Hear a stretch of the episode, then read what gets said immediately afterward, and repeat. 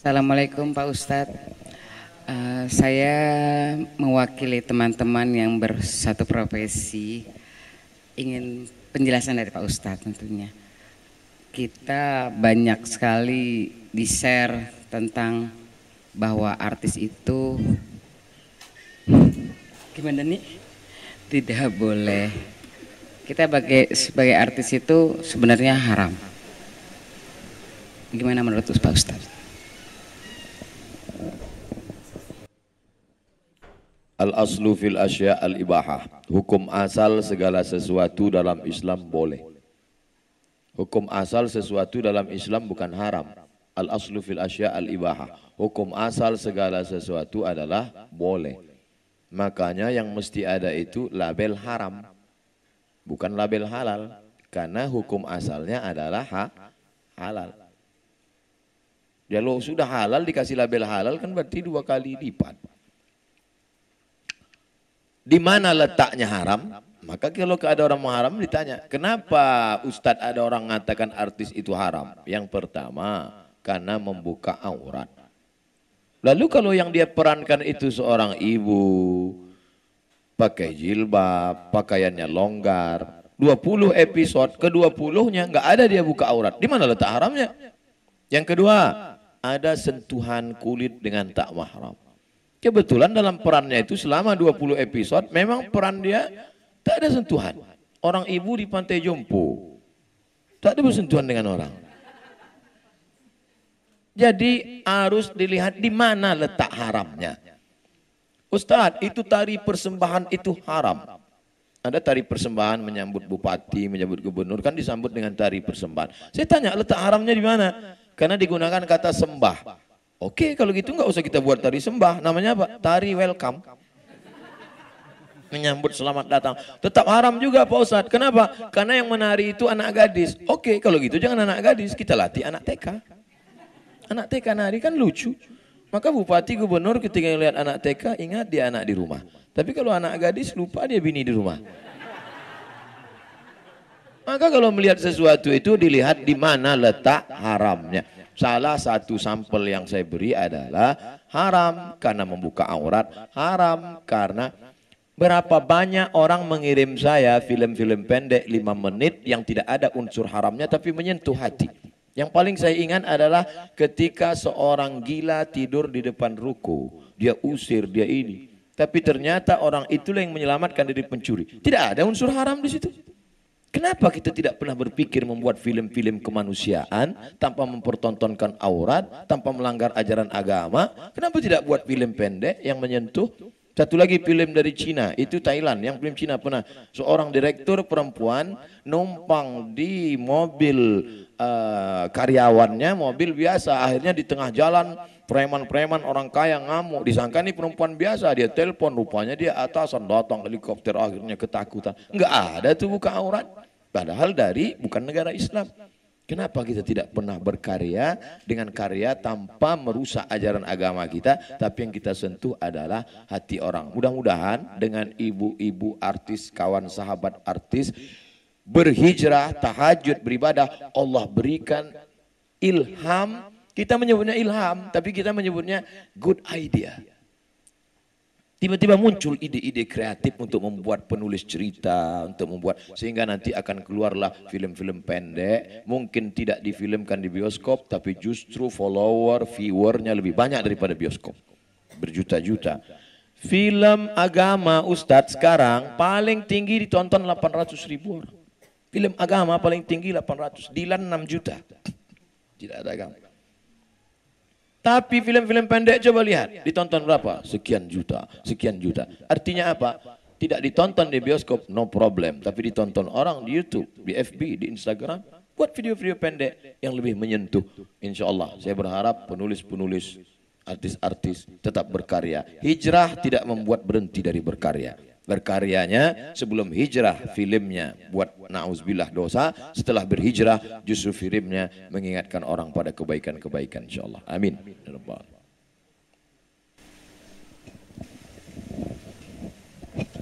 Assalamualaikum warahmatullahi wabarakatuh Pak Ustadz dan semuanya. Uh, waktu zaman jahiliyah lah istilahnya ya. Kita kan belum berhijab gitu. Terus kita ada uh, diri kita di YouTube dengan uh, aduh sepertinya dosa jariah gitu. Bagaimana ya Ustadz untuk mengantisipasi dosa-dosa itu agar tidak terus-terusan? Sedangkan kita minta ke YouTube juga nggak bisa gitu kan untuk ditutup dan sebagainya. Itu satu. Keduanya ada yang bilang bahwa belum yakin orang-orang itu bilang bahwa maulid itu adalah bid'ah bid'ah gitu. Terus kemudian saya kebetulan memang punya grup solawat gitu ya Ustadz ya. Uh, tapi pakai musik gitu. Belum pakai hadroh uh, itu hukumnya bagaimana begitu Assalamualaikum warahmatullahi wabarakatuh Tangan ini dulu membunuh orang paling mulia. Yang bicara namanya laki-laki berkulit hitam Wahsy. Wahsy budak hamba sahaya yang dijanjikan dapat duit merdeka kalau bisa membunuh Hamzah. Maka dia bunuh Hamzah. Kata Wahsy tangan ini dulu waktu jahiliyah sangat hina karena membunuh orang paling mulia Sayyidus Syuhada perang, perang Uhud tahun ketiga. Bagaimana dia cara menebusnya? Tangan yang bergelimang dosa itu juga dia pakai untuk membunuh nabi palsu bernama Musailamah Al-Kadzab di kampung Yamamah pada masa pemerintahan Abu Bakar Siddiq. Tangan yang sama. Begitu juga wajah yang sama, action yang sama, merubah film-film yang lama menjadi film baru yang bernuansa hijrah mengingatkan orang. Maka insya Allah ada sentuhan-sentuhan di situ yang mengingatkan kepada penonton, tolonglah hapus, buang file-file yang lama yang kalian simpan, apakah dengan pesan lagu, tidak mesti ceramah, tidak mesti artis lalu ceramah, Assalamualaikum, hai seluruh Indonesia, kalian delete semua filmku ya. Gitu. Dengan bahasa dia, dengan bahasa tubuh atau dengan bahasa kiasan atau dengan supaya dan saya yakin orang yang sudah ngaji melihat itu oh kasihan kita delete. La yukallifullahu nafsan illa wus'aha. Allah tidak akan membebani orang lebih dari kemampuannya. Mudah-mudahan. Illa man taba siapa yang taubat. Wa amana beriman dengan iman yang benar. Wa amila amalan salihah beramal soleh kalau tiga ini dia lakukan Ulaika mereka itu yubaddilullahu sayyiatihim hasanat. Semua perbuatan dosa mereka dulu bukan di, bukan diampuni Allah, diganti Allah dengan pahala-pahala kebaikan. Mudah-mudahan ibu, bapak termasuk yang diganti dengan pahala kebaikan. Dua, masalah maulid itu bid'ah. Yang jawab bukan Abdul Somad, Al-Hafiz Ibnu Hajar Al-Asqalani. Kalau disebut Al-Hafiz berarti hafalan hadisnya 300 ribu hadis. Kemarin pada tanggal 10 Muharram ibu puasa apa enggak? Puasa. Namanya puasa Ashura. Kenapa puasa Ashura? Karena hari itu Allah menyelamatkan Musa. Padahal Allah menyelamatkan Musa satu kali. Tapi diulang bertahun-tahun. Apa hubungannya dengan maulid? Kalau selamatnya Musa boleh disyukuri, maka adakah nikmat yang lebih besar daripada selamatnya Musa? Ada. Apa dia? Lahirnya Muhammad sallallahu alaihi wasallam. Buka itu nama kitabnya Al-Hawi lil Fatawi. Maulid boleh. Yang ngomong siapa? Al-Hafiz, hafal hadis 300 ribu hadis. Ada ulama hafal hadis 300 ribu hadis mengatakan maulid boleh. Ada ustadz hafal tiga hadis kalau laptopnya hidup.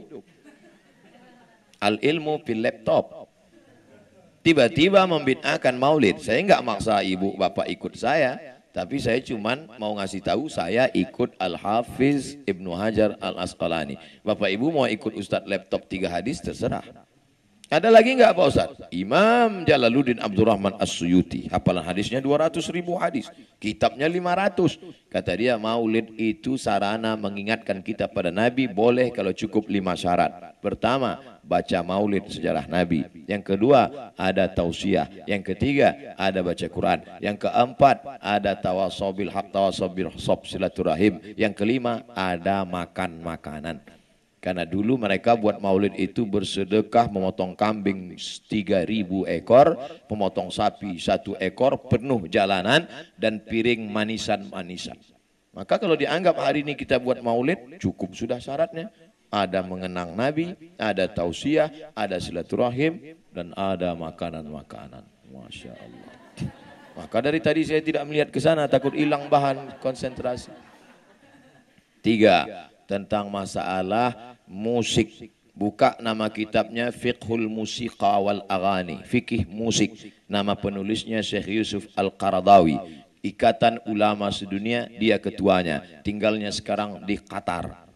Doha, Qatar. Jabatannya pimpinan Fakultas Syariah di Universitas Qatar. Kata beliau, musik sama seperti omongan. Kalau isinya baik, maka baik. Tapi kalau isinya tidak baik, maka tidak baik. Musik, gitar, biola, saksofon, akordeon, keyboard, isinya baik. Solawat, doa untuk nikah, mengingatkan pada Allah, mengingat mati. Bagus, terus berkarya. Tapi saya dibully terus Pak Ustadz. Bully membuli ini kan cuma dua. Kalau kita capek, dia terus.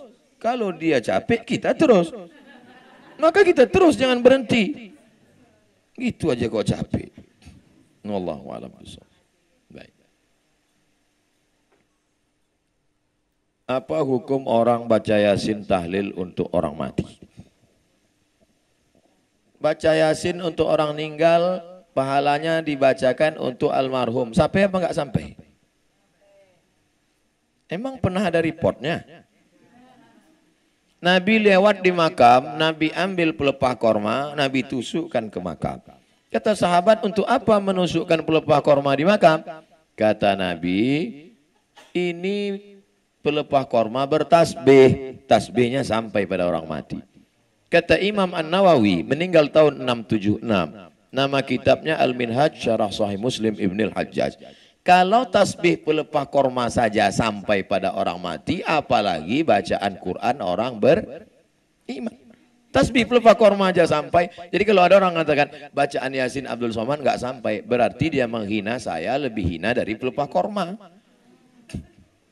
Dua, baca kitab judulnya Ar-Ruh, terjemah bahasa Indonesia Roh, penerbit Pustaka Al-Kausar Jakarta.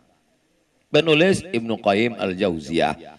Ketika Umar anak Umar bin Khattab namanya Abdullah bin Umar bin Khattab meninggal dia pesan, nanti kalau aku mati, bacakan pada bagian kepalaku awal Al-Baqarah lima ayat alif lam mim sampai wa ulaika humul muflihun. Pada bagian kakiku bacakan tiga ayat ujung Al-Baqarah yang selalu kita baca lillahi ma fis samawati wa ma fil ard. Itu menunjukkan bacaan Quran sampai untuk orang mati. Saya sudah sebutkan dalilnya, kalau nggak percaya juga tolong kasih saya nama lengkap. Nanti kalau mati saya kirim. Kalau nggak sampai cepat-cepat kasih kabar. Tahlil, la ilaha illallah, la ilaha illallah, la ilaha illallah. Itu arti tahlil. Habis itu ya Allah sampaikanlah tahlil kami kepada orang meninggal. Apa kata Imam Ibnu Taimiyah? Namanya Ibnu Taimiyah. Nama kitabnya Majmu' Fatawa. Man halala sab'ina marratan. Siapa yang bertahlil 70 kali. Summa ahda sawabahu lil mayit. Kemudian dikirimkan hadiah pahalanya ke mayat. Intafa'a bihi. Pahalanya sampai. Kurang apa lagi? Ustaz marah nih? Enggak, memang begitu gayanya. Apa syarat kita boleh menjamak sholat? Jamak kosor, zuhur dua, asar dua, syaratnya harus safar, musafir. Jarak musafirnya berapa? 89 km. Kalau payah ngingat 89, ingat aja Wali Songo. 90. Cici loro telu papat lima enam pitu walu songo. Nine. 90. Boleh. Kosor. Adapun jamak, ah ini jamak zuhur tetap empat, asar tetap empat, maghrib tetap tiga, isya tetap tiga pada saat kondisi darurat tingkat tinggi. Kakak kita kemo. Tidak ada musafir karena rumah dekat samping rumah sakit. Kemo dari jam 8 pagi sampai jam 8 malam. Gimana sholat maghrib dengan sholat isyaknya? Jamak tapi nggak pakai kosor. Gimana sholat zuhur dan sholat asarnya? Kodok. Karena kalau kan bisa sholat gini Pak Ustadz, orang kemo nggak bisa bergeser dikit kabelnya terbakar, urat-urat. Maka dia berapa jam? Mudah-mudahan saudara kita yang kemo sehat. Saya ulang sekali lagi, kalau dia kosor, mesti ada safar, mesti ada musafir. Tapi kalau tidak, darurat tingkat tinggi, maka boleh jamak tapi enggak kosor. Tapi daruratnya tingkat tinggi, dokter. Dokter operasi 5 jam. Dari start jam 12, start jam 11 selesai. Nah, itu jamak takhir. Karena 11 belum masuk waktu zuhur. Nanti selesai operasi, asarnya 4, zuhurnya 4. Jamak tidak pakai kosor. Karena kalau dia tinggalkan pasien mati. Tapi jangan gara-gara ini dikit-dikit jamak. Dikit jamak. Ente kok jamak sih? Kondangan. Arisan jamak, kondangan jamak. Kalau kita menjamak sholat, mana yang harus kita dulukan? Sholat yang dijamak atau sholat yang pada waktu? Kalau jamak takdim, mesti zuhurnya dulu. Kalau jamak takdim, mesti maghribnya dulu. Tapi kalau jamak takhir, tidak ada mesti maghrib dulu atau isya dulu. Jamak takhir sholat zuhur dilaksanakan di waktu asar. Kalau ada imam yang buat zuhur dulu, berarti dia menjaga urutan karena lebih dulu zuhur baru asar. Kalau dia buat asar dulu, melihat waktunya karena zuhur numpang di waktu asar. La yustaratu fihil mualat. Tidak disyaratkan mesti berurutan. Nama kitabnya Al-Fiqhul Islami wa Adillatuh. Nama penulisnya Syekh Wahbah Zuhaili. Dekan Fakultas Syariah Islamic Law Universitas Damaskus Suriah. Tapi kalau jadi imam sholat maghrib jamak takhir, makmum mesti dikasih tahu. Makmum, ini kita maghrib dulu. Kalau enggak nanti imam tiga, makmum yang isya. Mesti kasih tahu makmumnya. Kalau sebelum berdoa kita baca ila hadratin nabi al-fatihah. Boleh apa enggak Pak Ustaz? Ila hadratin nabi artinya saya kirim fatihah ini untuk nabi. Tidak kita baca pun tetap sampai ke nabi. Enggak pun kita baca tetap sampai ke nabi. Kenapa? Mandalla ala khairin falahu mislu ajri fa'ilihi. Siapa menunjukkan kebaikan, dia dapat pahalanya automatically. Lalu kenapa kita ucapkan ilah hadratin Nabi? Sama seperti Bapak. Tidak pun dikatakannya I love you full. Dia tetap cinta sama ibu. Tapi kadang ibu nggak percaya.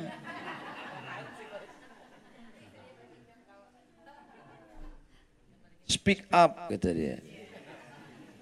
Pak Ustadz, nanti lima tahun ke depan Pak Ustadz tidak usah ikut politik lagi ya. Saya tidak pernah ikut politik. Dengarkan ceramah saya dari A sampai Z.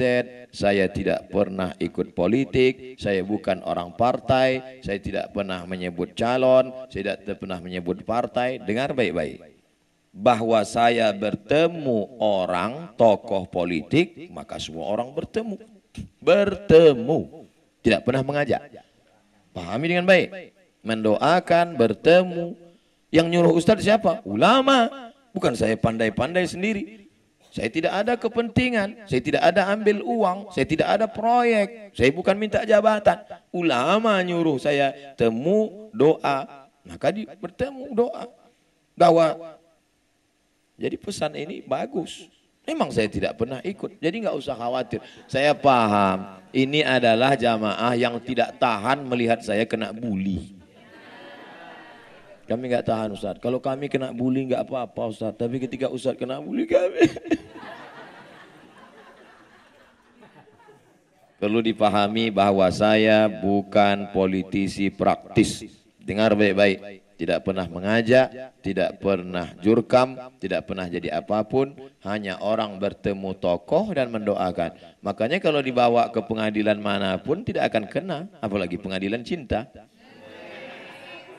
Mohon doa Pak Ustadz almarhum Adrian Reskita bin Ajus Hasni meninggal dunia semalam tanggal 5-11 dan untuk yang lain saudara-saudara kita untuk kebaikan-kebaikan diberikan keberkahan hidup yang belum bertemu jodoh diberikan jodoh soleh solehah yang sudah menikah diberikan anak yang baik-baik semoga kita semuanya husnul khatimah untuk niat yang baik ini semuanya Al-Fatihah. A'udzubillahi minasyaitonirrajim. Bismillahirrahmanirrahim. Alhamdulillahirabbil alamin arrahmanirrahim maliki yaumiddin. Iyyaka na'budu wa iyyaka nasta'in ihdinas siratal mustaqim.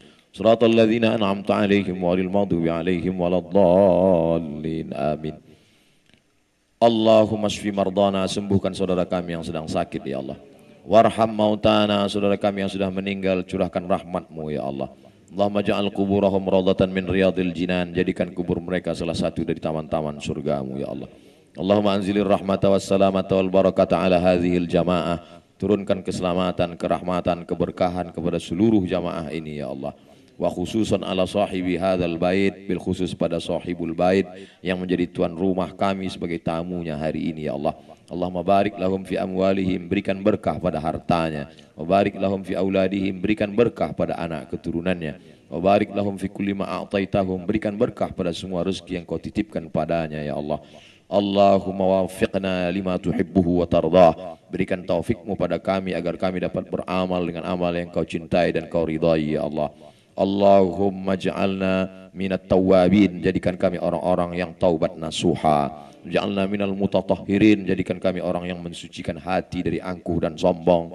Ja'alna min ibadikas salihin. Jadikan kami hamba-hambamu yang saleh.